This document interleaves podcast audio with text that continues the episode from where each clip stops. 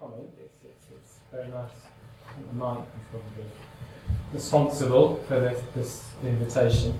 Uh, just before I start, a, a couple of things um, to say. The first one is that, as you'll see behind me, it's very much part of a collaborative um, exercise. I've been working uh, with both Claire Dwyer, who's a social geographer at University College, and um, he's great.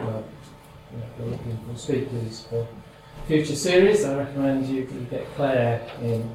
Uh, I'll talk a little bit about her work later on, and also Bindi Shah, who's a, a sociologist of, religion and youth at Southampton University. This is very much a, a kind of collective exercise. Um, second thing I'd say is I get, get told off a lot by my wife for apologising all the time, but here's an apology. Uh, I took over as head of department about nine months ago, so this is very much work that was done not in the last nine months, and uh, I don't know what the etiquette is, but uh, it's on the way to being published, so all of your critical comments will be enormously useful, not have blind bit difference to finished paper, but may influence what I do in future. So it'd be great to leave um, let me start by thinking about the relationship between uh, faith and suburbia. And I want to um, start the talk in what, for me at least, is a very familiar environment, um, which is the M4 motorway, um, approaching London. And as you just pass the exits for Heathrow, your eye will be caught to the left by a large golden dome, perhaps a kilometre to the north. Drive on for five minutes further, and just as the elevated section descends into, into Chiswick, you catch sight of another dome, rather closer, a blue dome, uh, covered in golden stars and topped with a large monumental cross. Uh, so many of you, these will be familiar buildings. The Sikh Gurdwara in Southall, and to give it its full name, the Cathedral of the Dormition of the Most Holy Mother of God and Holy Royal Martyrs in Chiswick, better known to those of us who live in that bit of West London as the Russian Orthodox Cathedral. They're two prominent examples of what has been over the last 20 years a, a spectacular wave of large scale religious buildings uh, in and around London. Uh, perhaps the most famous example of those is the, the Swami Narayan uh, Mandir just off the North Circular Road, close to Wembley Stadium and the IKEA Superstore. Other prominent examples include the Mohammadi Park Mosque in Northolt and the Jain Temple at Potter's Bar, that I'll talk a bit more about later on in this, this discussion.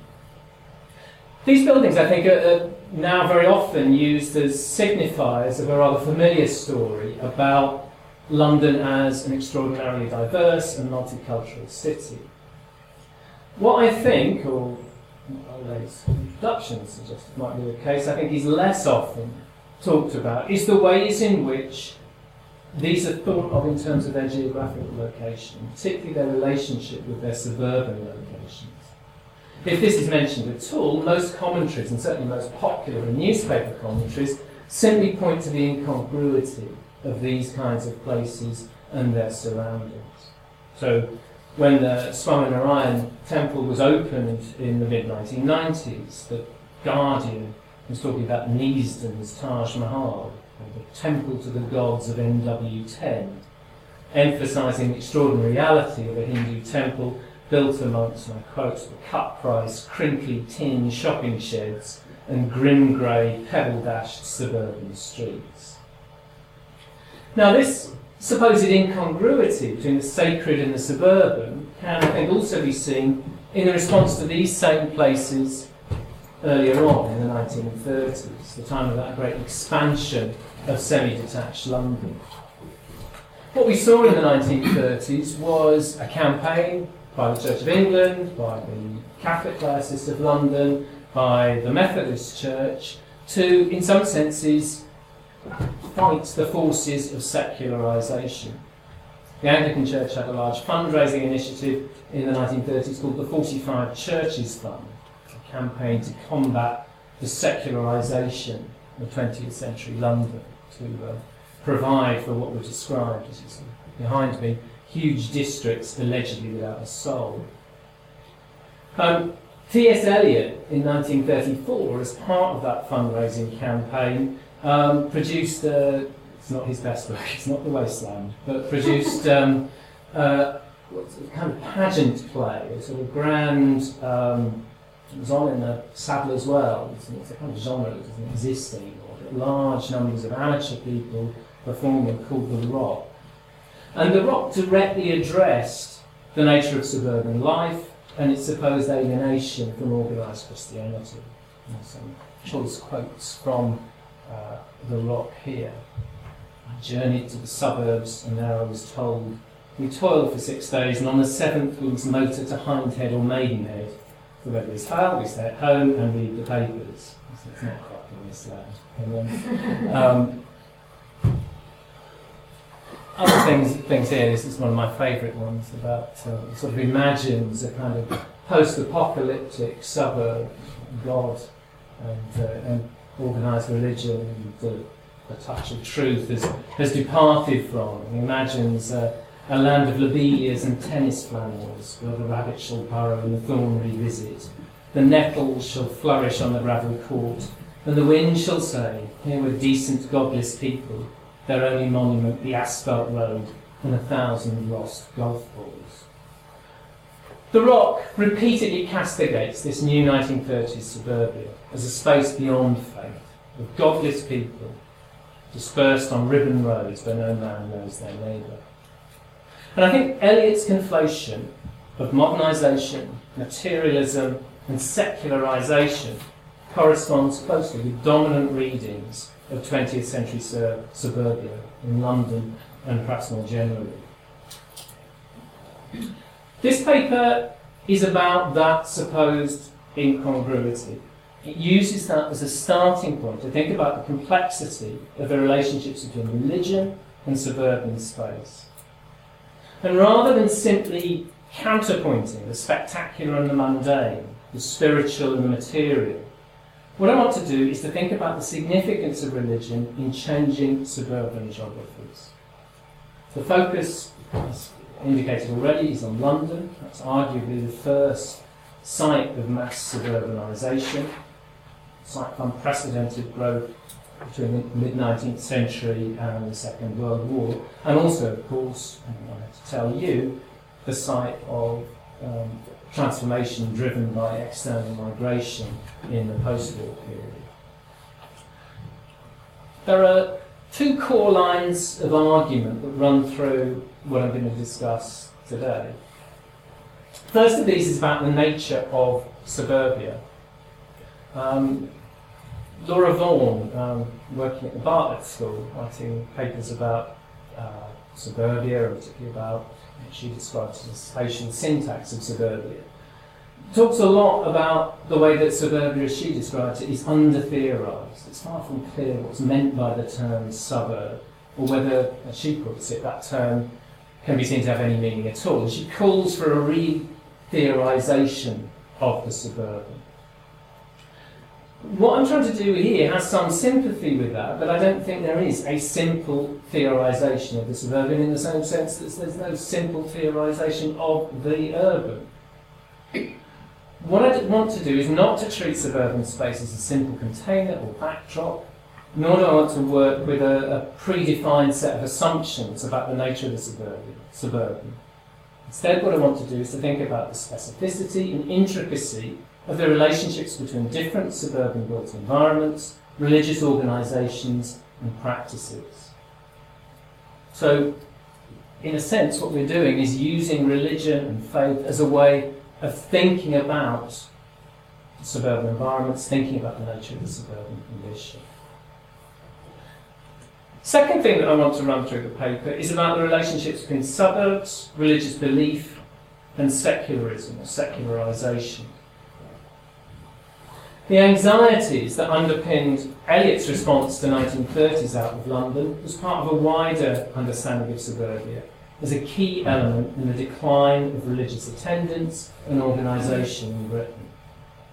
The references to golf and to motoring echo wider tropes that cast suburbia as an environment that inculcated more materialistic and privatised lives, and a consequential loss of both spiritual belief and communal activity. What we've seen recently in geography and some of the other social sciences is, I think, a shift towards uh, a, a re engagement with the sociology of religion. Something that moves apart, moves away from simple kinds of modernisation theories that assume that societies will drop away from organised religion. So we're talking about a kind of post-secular secular society or post-secular trends in Western societies. What I think this has done within geography has been rather kind of contained or rather um, kept away from mainstream thought. So there's been thought that's been about the microspaces of religious organisations, about the, the spatial development of particular forms of religious organisation. Done relatively little to touch, if you like, the kind of big sub-disciplines. So there isn't a kind of urban geography of religion, the suburban geography of religion. Um, Justin Wilford uh, was written uh, much recently about what he describes as the significance of the secular. What he tries to make us do is to see not the, the secular as a kind of background condition, something that is there in the form of classic modernization theory, but to think about how the secular is constructed as much as the sacred is constructed. And that's the kind of thing I want to be doing in terms of thinking about outer London here. Um, the paper is going to have uh, these sections. First of all, some general thoughts about the relationship between religion and suburban space, thinking particularly about suburbs and secularisation, thinking about religion and its relationship with what we might describe as the new suburban studies, and then um, this is the college to Newcastle bit, uh, uh, Compass, talk about diaspora's religion and suburban space. Then what I want to do is to focus on three specific case studies, on three suburban faith geographies, and think about how those might draw out different kinds of relationship between faith, organisation, um, religion, and the nature of the, of the suburbs. Right. Okay, suburbs and secularisation. If uh, for 19th century critics and commentators it was industrial urbanisation that was often described as a geographical process threatening organised religion, I think by the mid 20th century, suburbia was becoming regarded as a key site of that process. Classic secularisation theory draws upon both Weber and Durkheim in suggesting that modernisation causes social dislocation, the erosion of traditional forms of authority and ritual, and consequently leads to the decline of religion as a significant feature of public life. In writings about the condition of England in the 19th century, it was the city that was the locus and partial cause of the loss of Christian faith. But by the 20th century, this was increasingly a common response to the suburbs and to suburban life. In the work of Lewis Mumford, mass suburbia represented the anti-city, where, as he put it, connections with all forms of challenge or higher calling were lost to the bland rituals of, consum- of competitive spending, and where life became based on a ritual, bland ritual of competitive, sorry, based on a childish view of the world, in which reality was sacrificed to the pleasure principle. Writing in 1909, this kind of um, position was anticipated by the liberal commentator Charles Masterman was writing about the ravages seemingly made on organised religion by the open indifference seemingly being built into an Edwardian suburbia of Sunday cyclists, of tennis courts, of Sunday music concerts. In the United States, there was a different inflection to the idea that suburban culture was a corrosive influence on faith. Many sociologists, particularly in the post-war decades, held almost as given that migration into suburbia and exposure to its consumerist culture will inevitably lead to a decline in traditional religion. And I think one of the things that's really striking, if you look at the, the historiography of American suburbs, if you look at Kenneth Chapman's Crabgrass Frontier, or Robert Fishman's Bourgeois Utopias, or John Palen's The Suburbs, none of those actually spent time at all talking about organised religion. And I think what you see is a kind of narrative about the nature of the suburban that writes religion out, out of that, despite the fairly obvious continuing power of religious association in many parts of suburban America. Those American sociologists who did look directly at suburban religion took a rather different line. If you look at Will Herberg's Protestant Catholic Jew of 1955, a sociological study of religion in mid-century America, or William H. Whyte's famous The Organization Man of 1956, supposedly a sociology of the new American middle classes, what we find there are claims about a hollowing out of religion, a decline not necessarily in attendance at churches or at synagogues, but in the depth of spiritual belief and in full participation in ritual and liturgy. Writing on the Church of Suburbia, Whyte identified a move to what he called a more socially useful church, a kind of instrumental church, both among both Protestant and Catholic congregations. It meant that the mission of the church was not necessarily directed towards social problems, but served a social function. Whyte was picking up on those kind of functionalist ideas. It was serving a purpose for this new group. In Britain, the decline in organised Christianity, particularly as expressed in Anglican, Catholic, and Methodist churches, has been much more dramatic, with less than one in ten of the British population attending church regularly by the end of the 20th century. For many, the movement to new suburbs in Britain created not so much a hollowing out of organised religion as close to its wholesale abandonment. Writing explicitly on the challenges facing suburban churches, Brown has recently suggested that the transient, anonymous, and unrooted nature of suburban life has facilitated a society with only the thinnest understanding of obligation and duty and has entrenched social atomisation.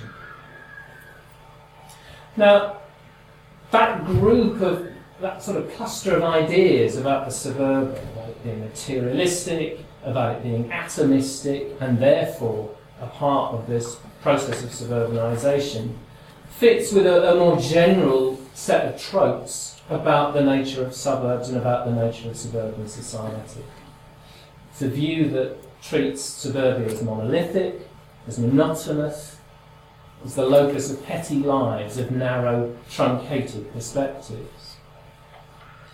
I think what we've seen in recent years is the development of what, taken together, might be described as the new suburban studies, challenging some of those common stereotypes about the suburbs. An early strand uh, re-evaluated the architectural landscapes of suburbia in Britain.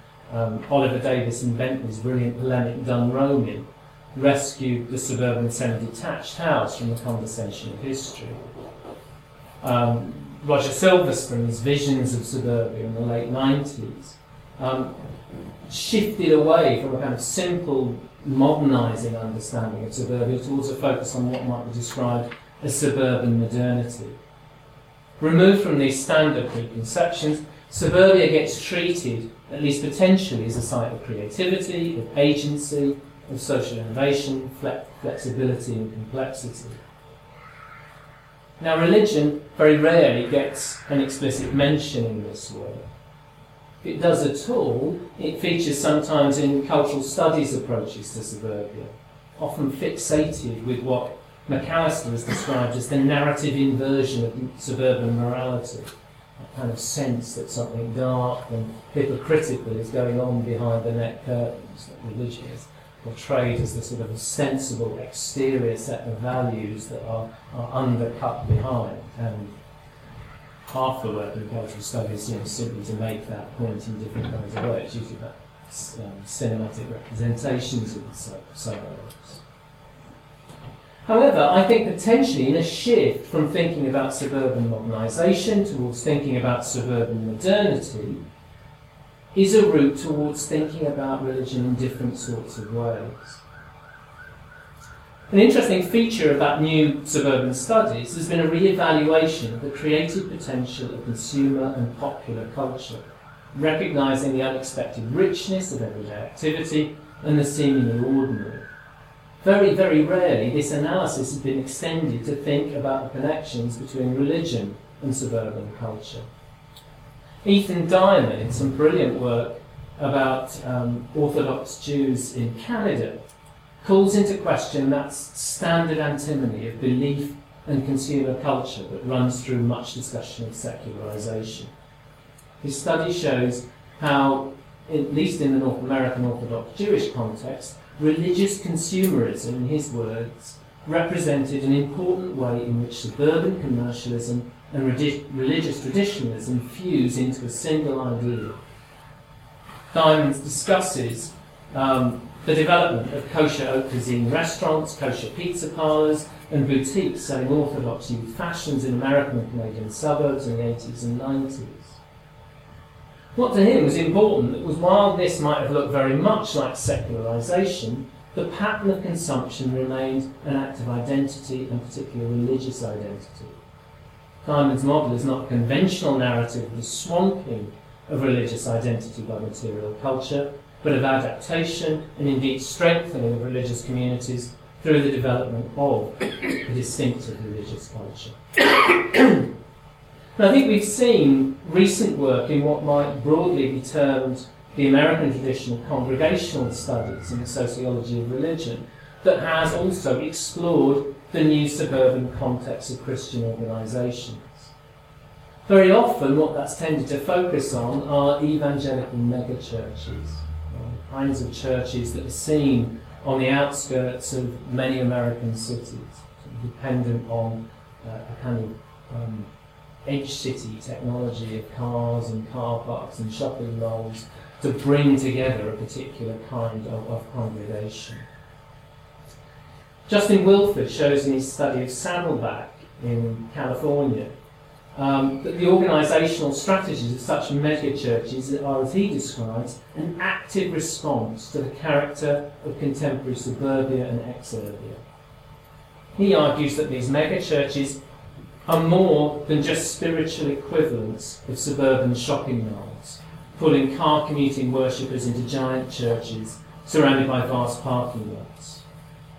They also work with the grain of new suburbia in other ways through, as he describes, describes it, demographically sensitive church services, small groups in homes, parks, coffee shops and workplaces, and continuously updated outreach programs. Now, such megachurches are, of course, often associated with forms of conservative politics or globalizing evangelical missions. But Wilford argues that these are used explicitly to engage the local, what he describes, post-suburban narratives of identity formation, and they're uh, deeply salient to their targeted local demographics, in the sense they're coming out of the culture around them. I think the focus on megachurches ignores other sorts of religious response to the suburban condition. And I think that's particularly true for those faiths associated with diasporic movements and cultures. Now, clearly, another of the emphases of what we might describe as the new suburban studies has challenged uncritical assumptions about their cultural homogeneity, homogeneity particularly in terms of racial and ethnic identity. Um, that dominant image of suburbia as a racially homogenous white space a viable generalisation for mid 20th century America, perhaps mid 20th century um, Britain, now does no justice at all to its complex social geographies. While 20th century African American migration to the northern cities of the States was an influence on white flight, from the 1960s onwards there was a significant movement of the black population into suburbia. In 2000, racial and ethnic minorities made up over one quarter of the suburban population of the 100 largest metropolitan areas of the United States, with similar diversities in the suburbs of Canada, Australia, and many British cities. Greater London has a particularly complex geography of ethnicity and religious identity, changing rapidly in the 21st century. The 2001 census showed that the most religiously diverse local authority in the UK was the borough of Harrow in the London suburbs, closely followed by Brent, Redbridge, Barnet, and Ealing. Nonetheless, I think there is still a kind of residual sense of the suburbs as beyond, somehow beyond multiculturalism. And it retains some power in popular culture, and both in some of the opposition that's been made to the construction of new non Christian places of worship.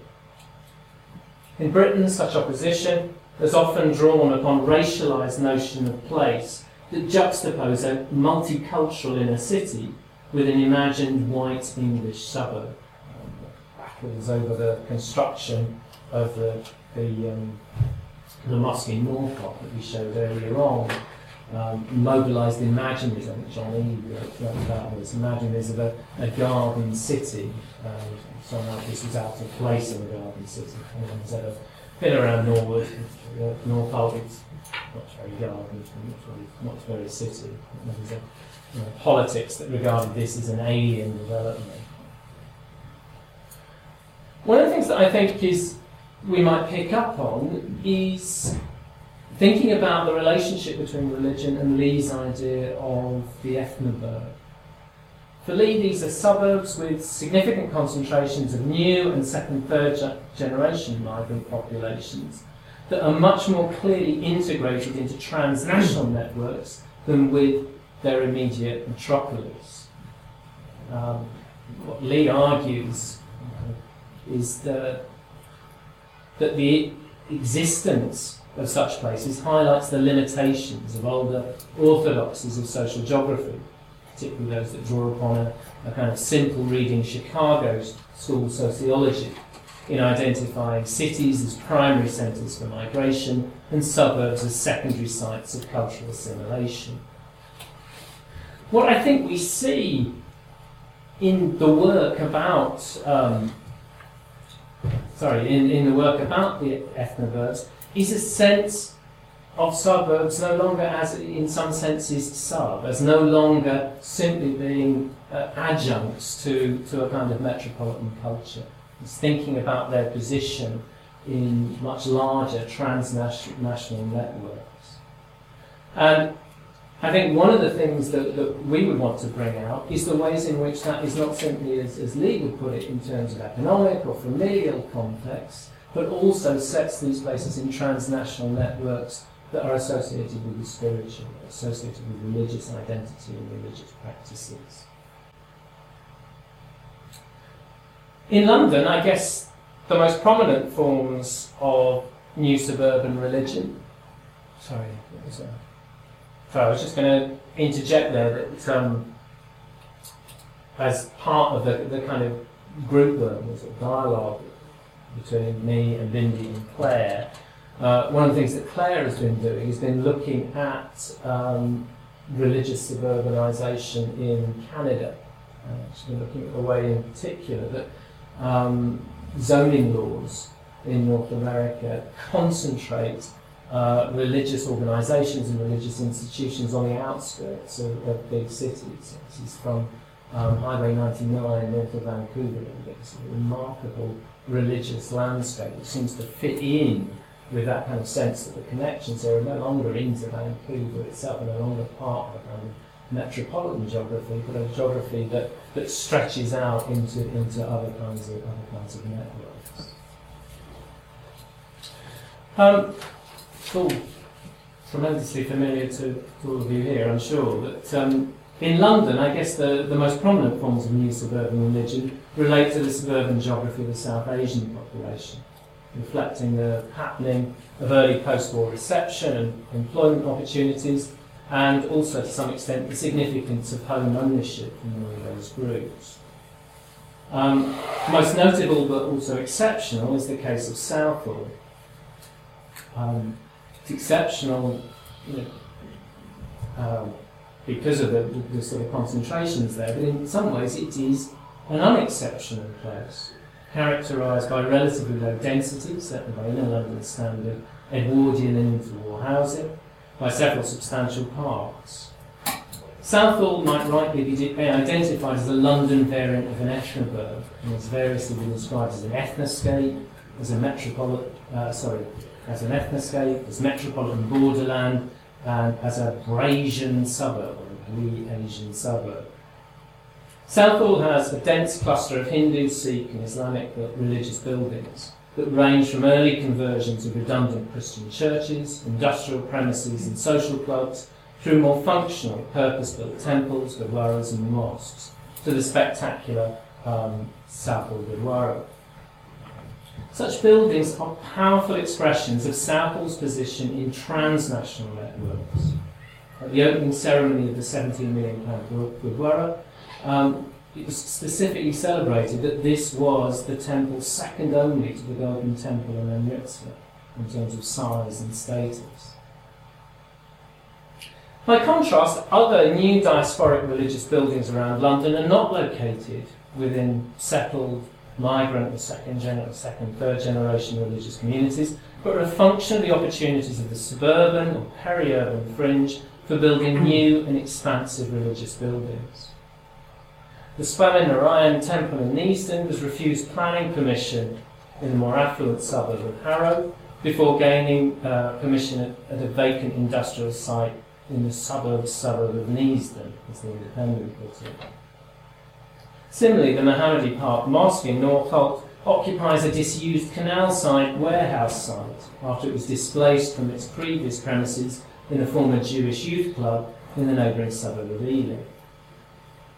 Krauss has suggested the post-industrial landscape of the Lee Valley Industrial Park provides a flexible space that is financially affordable and tolerant of noisy worship and is the site for 10 different African transnational churches.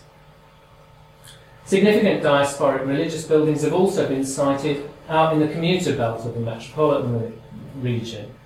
The Jain temple that I'll discuss later on, and the Bhaktivedanta Manor, a site of Hindu worship and pilgrimage in Hertfordshire. These are places that take advantage of the motorway system to bring together widely spread faith communities, but also, as I'll show, respond in their architecture and landscape design to their semi-rural parkland context in the Greenbelt.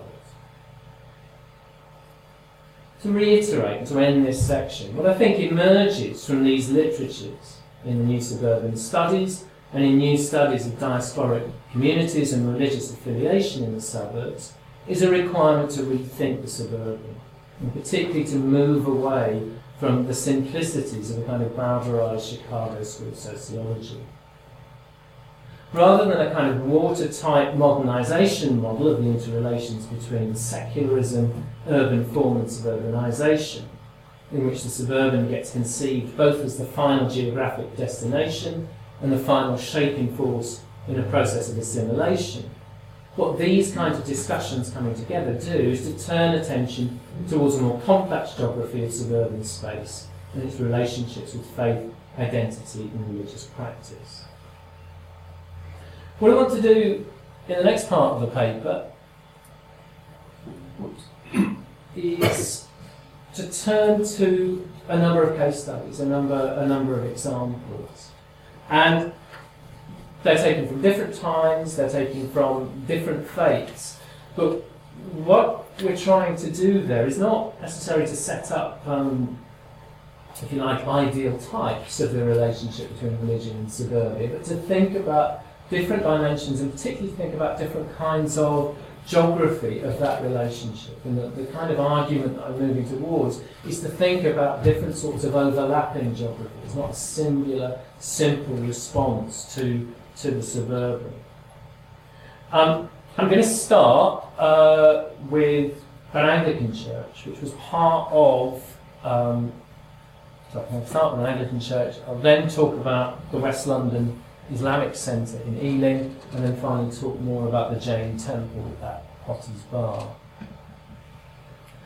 Let's start with um, a church. It's one of the churches that was part of um, the 45 Churches campaign of the 1930s. One of those churches that was a response to supposedly these huge districts without a soul.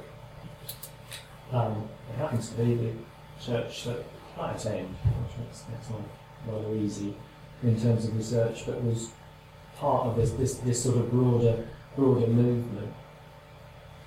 I think one of the things for those of us who are kind of urban historians, and particularly people who have written about, about suburbia, is the ways in which these places are missing from a kind of conventional history of the suburbs.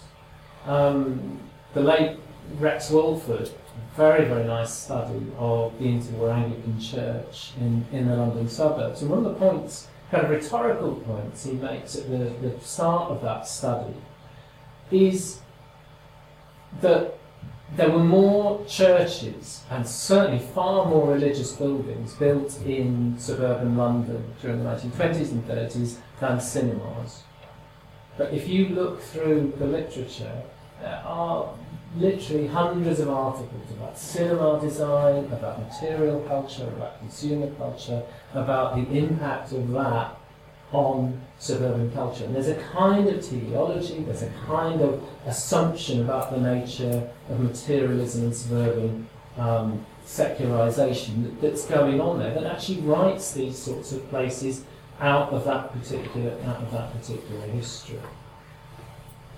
This church, um, St Thomas's, which is in uh, sort of western end of Ealing, I think can be seen as a product of its suburban context in a number of ways. Firstly, it was a direct physical expression of the changing geography of the city. The resources required to build the new church came from the demolition and then subsequent sale of the site for redevelopment of St Thomas's in Portman Square in central London.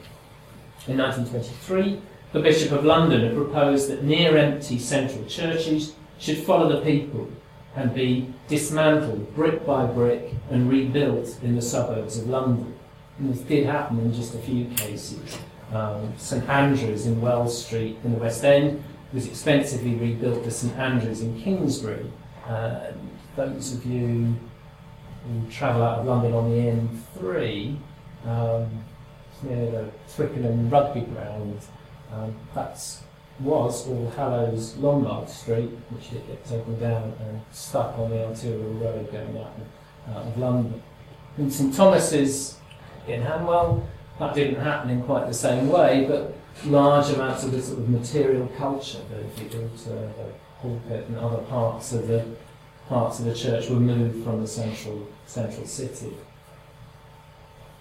The material form of the church responded to its suburban setting in other ways. Um, it was designed by Edward Maufe, who was also the architect of suburban churches in Acton and Esher, as well as Guildford Cathedral. And what the churches are characterised by, as you can see, is a, that sort of soaring white interior, but also a red brick ex- exterior that echoed the designs and the materials of the surrounding houses. St Thomas's was also the focus of considerable creative effort in its interior decoration. One of the underwritten stories of the interwar church building programme is its significance for architecture and the decorative arts. In this seemingly um, ordinary suburban church and major sculptural works by Eric Gill and Vernon Hill. And there were other forms of art within the church that made even more direct connection with the suburban middle class lives of the congregation. One of my favourite pieces in the church is um, this piece, which is a, a, um, a, a mural in the children's chapel, um, which places the Annunciation and the Nativity in a landscape of semi-detached houses and allotment gardens. So about a sort of miracle taking place within suburbia. The church, I think, then emerges not just as a significant site for creativity in the suburbs, but of creative responses to the new suburban world. The decoration, fittings, furnishings of the church are recognisably of their time, but also of their place in terms of material and style, and are used to create a sacred space that is distinctively suburban. The new church that was built in Hanwell in 1934 drew upon a longer history that also showed creativity, flexibility, and responsiveness to the suburban context.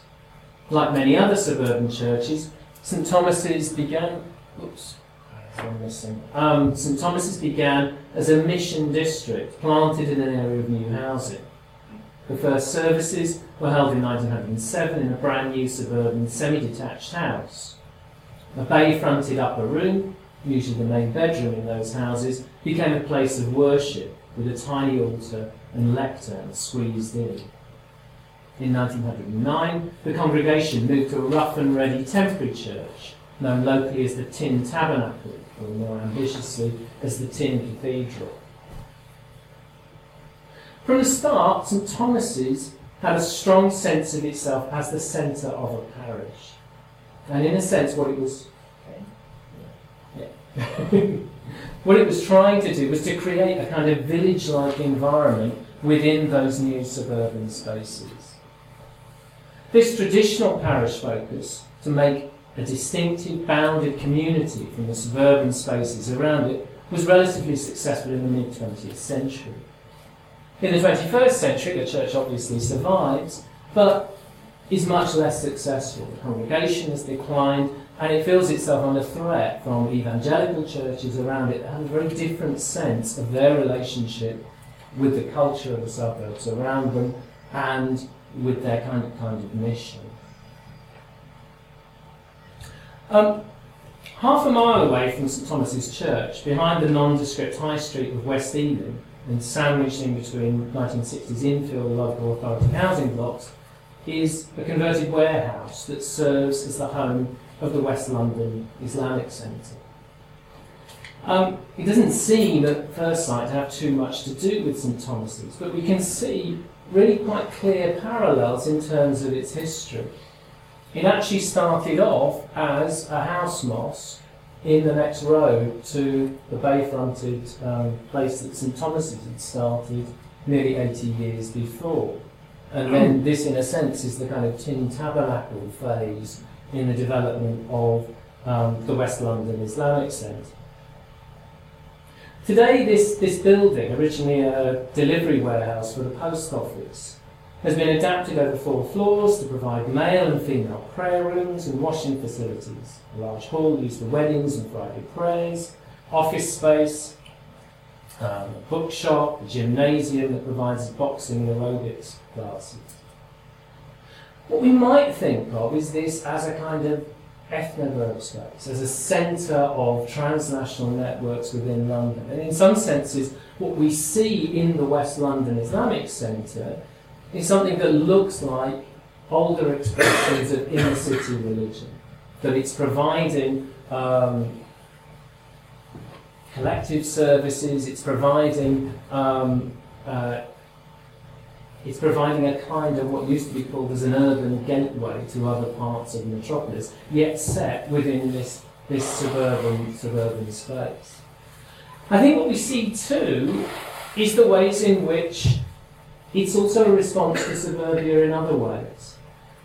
I think suburban culture is seen by many within the community as a driving force for secularisation. Those kinds of arguments that we saw within Christian communities in the 1930s are there within the Muslim community at the West London uh, West London Centre, and it sees itself as a kind of bulwark against the, the culture around it.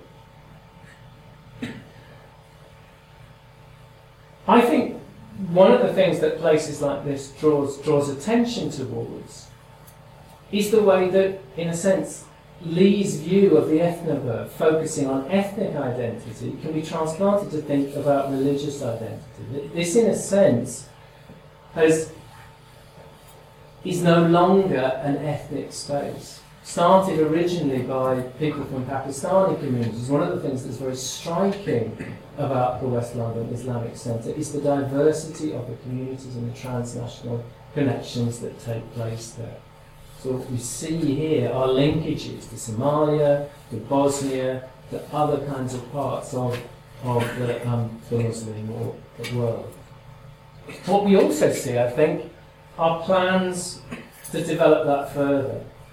Um, it's been granted planning permission um, for the construction of a new purpose-built mosque in West Ealing, following through that same kind of path that was seen before for St Thomas's, uh, path from a kind of house-based, domestically based church towards more temporary um, uh, temporary premises towards a more architecturally significant local landmark.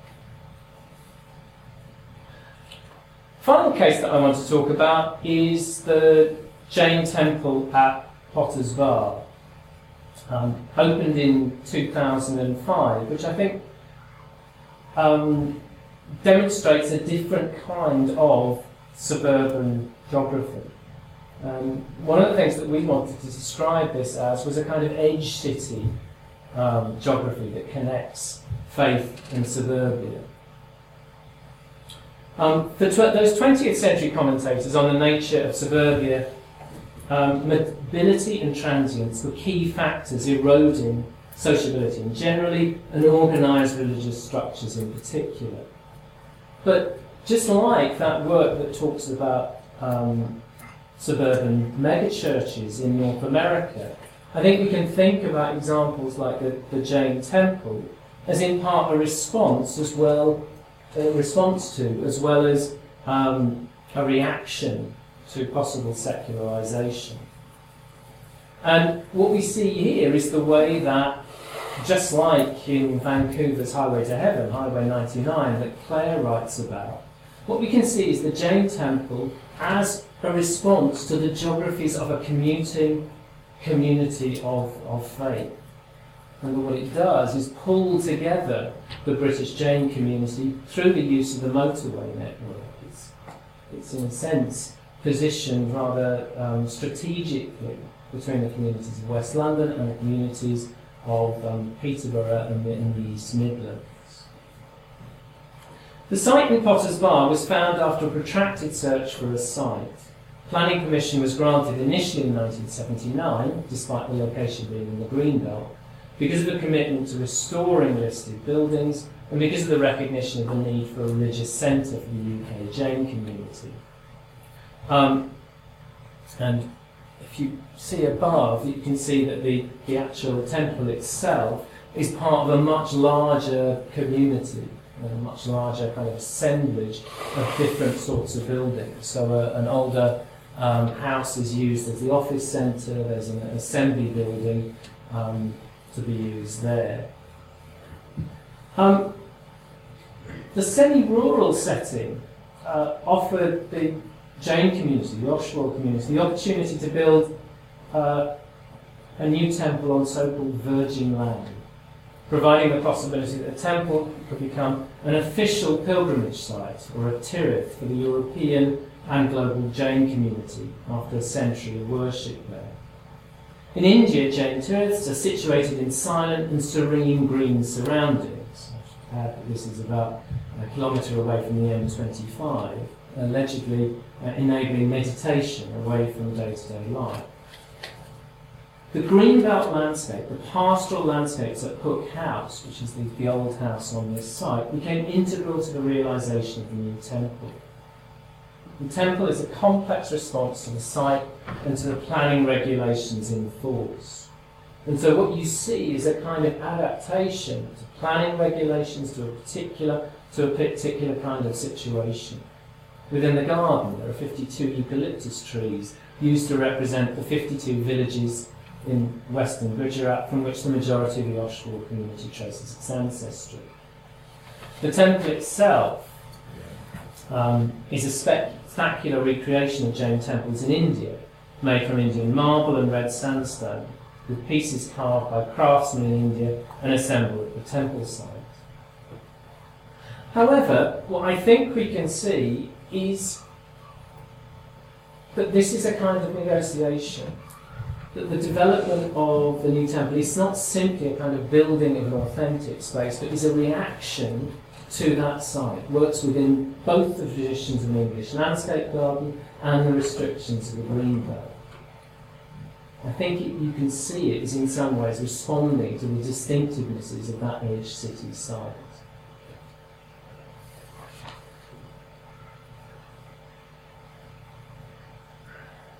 Right, so let me um, just make some uh, concluding comments then. I think these examples, these kind of examples of uh, kind of religious faith focused on the domestic, of religious faiths, focused on what we might describe as ethnoburb geographies, a religious faith that responds to, to edge city sites are, are far from exhaustive of the geographies of religion in modern London suburbia. But I think they do highlight key dimensions of that relationship between faith and suburban spaces. What I think is developing in the 21st century is far removed from the undifferentiated mass society imagined and perhaps feared by some critics. The church-making initiatives of the early 20th century, as exemplified by the work of the 45 churches the Rock, were trying to build a structure of highly localised parishes in suburban London, combining a renewal of faith with an inclusive local association and culture. In short, to build broadly based church centred communities. What has developed, though, is a much more complex geography of suburban faith, an overlapping mosaic of different units, scales, constituencies, and congregations. Neither a pure space of places nor a pure space of flows.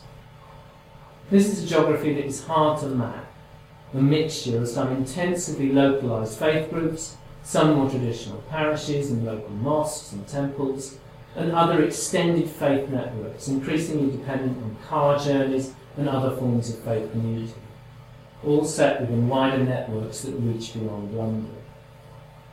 This complicated geography is developed in part through changes in religious identity in outer London, most obviously in the growth of diasporic religions, but also through the growing significance of new forms of Christianity, both inside and outside the established churches, that have broken the traditional models of parish communities.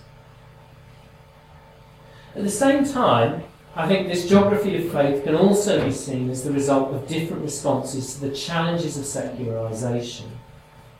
Instead of a sea of unfaith washing over suburban society, what has developed are quite specific responses that draw upon distinctive elements of modern suburbia. What I've suggested here is that three such geographies, semi-detached faith, ethnoburb faith, and edge city faith, exist as existing forms that draw out different dimensions of the relationships between faith, space, and mobilities. These are intended not as an exclusive, inclusive model, but as signalling ways of learning from outer London, and as a framework for further empirical analysis of suburban faith. These geographies draw attention to the complexities of the relationship between faith, secularisation, and space in suburbia. Justin Wilford has justifiably questioned general claims that we are moving into a post secular age and called for a renewed and critical understanding of the nature of the secular. However, his chosen metaphor of archipelagos of faith or archipelagos of religious belief surrounded by seas of secular culture seems too limited. There's a danger that the metaphor revives the older antinomies of the rock, for faith spaces as defensive refuges from the threatening waters of suburban materialism. This analysis of faith in modern London demands different interpretations, with relevance to the study of other suburban places. This is a geography of overlays of different faiths and indeed different kinds of secularism and of intermeshing and sometimes interconnecting networks. There are significant lessons here about the geography of religion, but tellingly also about the nature of suburban space. It shows that there can be no straightforward homology between suburban spaces and secular materialism, and that religion is an element in a wider account that sees the potential for creativity, flexibility, and innovation in suburban worlds. What I'd also argue is that any study of the suburban needs to reach beyond the straitjacketing assumptions about its nature that are still too often made, towards detailed analysis of its existing complexity. What I argue here is that a new understanding of suburbia must reach beyond the study of built form, morphology, and travel flows to include the geographies of organisation, material cultures, practices, beliefs, and feelings. A full theorisation of the suburban needs to address not just the way that these take place in suburbia, but to think about how they are both responses to the developing character of suburbias, but also in turn how they remake Thank you.